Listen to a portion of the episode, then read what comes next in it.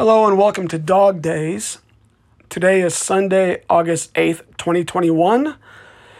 If you wonder what's going on, you are at Topics in Endurance Sports. I'm doing a temporary challenge. Go back to August 1st, and that will explain things. My voice is a little off right now. We'll see if I can do this. I'm a, I'm a little bit hoarse. Anyway, today I'm going to talk about carbon dating. And some of this was stolen from howstuffworks.com. Cosmic rays enter the Earth's atmosphere in large numbers every day. For example, every person is hit by about half a million cosmic rays every hour. Cosmic rays are high energy protons, alpha particles, the electrons, and other things all spit out from the sun. It is not uncommon for a cosmic ray to collide with an atom in the atmosphere, creating a secondary cosmic ray in the form of an energetic neutron, and for these neutrons to collide with nitrogen atoms. About 80% of the air is nitrogen, so there's a lot of nitrogen.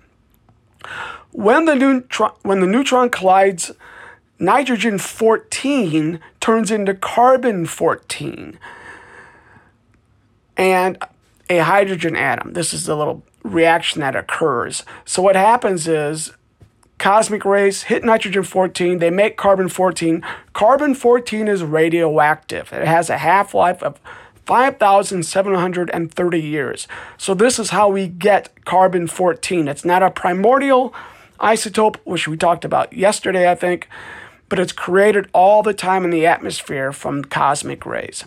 So the cosmic um, the carbon 14 atoms that cosmic rays create combine with oxygen to form carbon dioxide, which plants absorb naturally and incorporate into plant fibers by photosynthesis.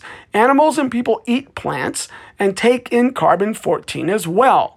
So we now have just a tidbit of carbon 14 in all living things. Maybe one in a trillion carbon atoms are carbon 14. The carbon 14 atoms are always decaying, but they're always being replaced by new carbon 14 atoms. At this moment, your body has a certain percentage of radioactive carbon 14 atoms in it, and all living plants and animals have a similar percentage. As soon as a living organism dies, it stops taking in new carbon, which means it no longer takes in carbon 14. The ratio of carbon 12 to carbon 14 at the moment of death is the same as every other living thing, but the carbon 14 decays and is not replaced. The carbon 14 decays with its half life of 5,730 years, while the amount of carbon 12 remains constant in the dead organism. Thus, over time, the ratio of carbon 12 to carbon 14 in dead things gets bigger and bigger as the amount of carbon 14 gets smaller and smaller. Thus, by looking at the ratio of carbon 12 to carbon 14 in an ancient sample and comparing it to the ratio in a living organism, it is possible to determine the age of a formerly living thing fairly precisely. There you go. That is carbon 14 dating. Note in 1960, William uh, Willard Libby of the UC uh, Berkeley, University of California, Berkeley, got the Nobel Prize for developing this process. That's where I went to grad school. Also, as an aside, it just turns out that today, August 8th, is the birthday of Ernest Lawrence. He was born in 1901 and died in 1958. He was also at UC Berkeley, and he also got a Nobel Prize in physics. He got it for the invention of the cyclotron, which accelerates particles to nearly the speed of light and smashes them together, creating new elements and, yes, new isotopes. He also worked on the famous Manhattan Project. Anyway, because the half life of carbon 14 is 5,730 years, it is only reliable for dating objects up to about 60,000 years old. After that much time, the amount of carbon 14 in a dead organism is too little to accurately determine. However, the principle of carbon 14 dating applies to other isotopes as well. For example, potassium 40, which just by chance I brought up yesterday, is another radioactive element naturally found in your body and has a half life of 1.3 billion years. Therefore, you can use potassium 40 dating in the same way you do carbon 14 dating, but you can date things that are much older. And you can also start dating things like rocks you know, dead things that were never alive. Other useful radioisotopes for radioactive dating include uranium 235, which has a half life of 704 million years, uranium 238, half life of 4.5 billion years, thorium 232, half life 14 billion years, and rubidium 87, half life 49 billion years. Each of these can be used to date organisms, organisms or rocks over different periods of time. The use of various radioisotopes allows the dating of biological and geological samples with a high degree of accuracy.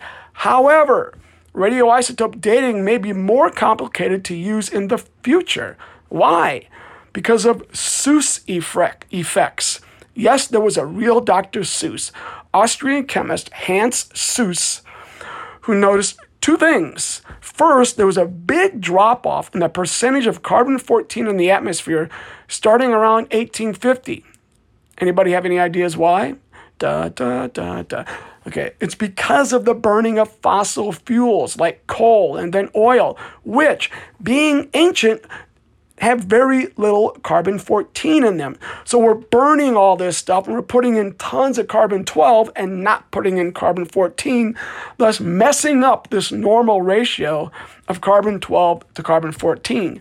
So anything alive in about the last 150 years have had less carbon 14 in them than you would normally expect. And that's going to mess up future calculations unless it's somehow corrected for. Secondly, there is bomb carbon. These are radioactive elements produced when atomic bombs go off.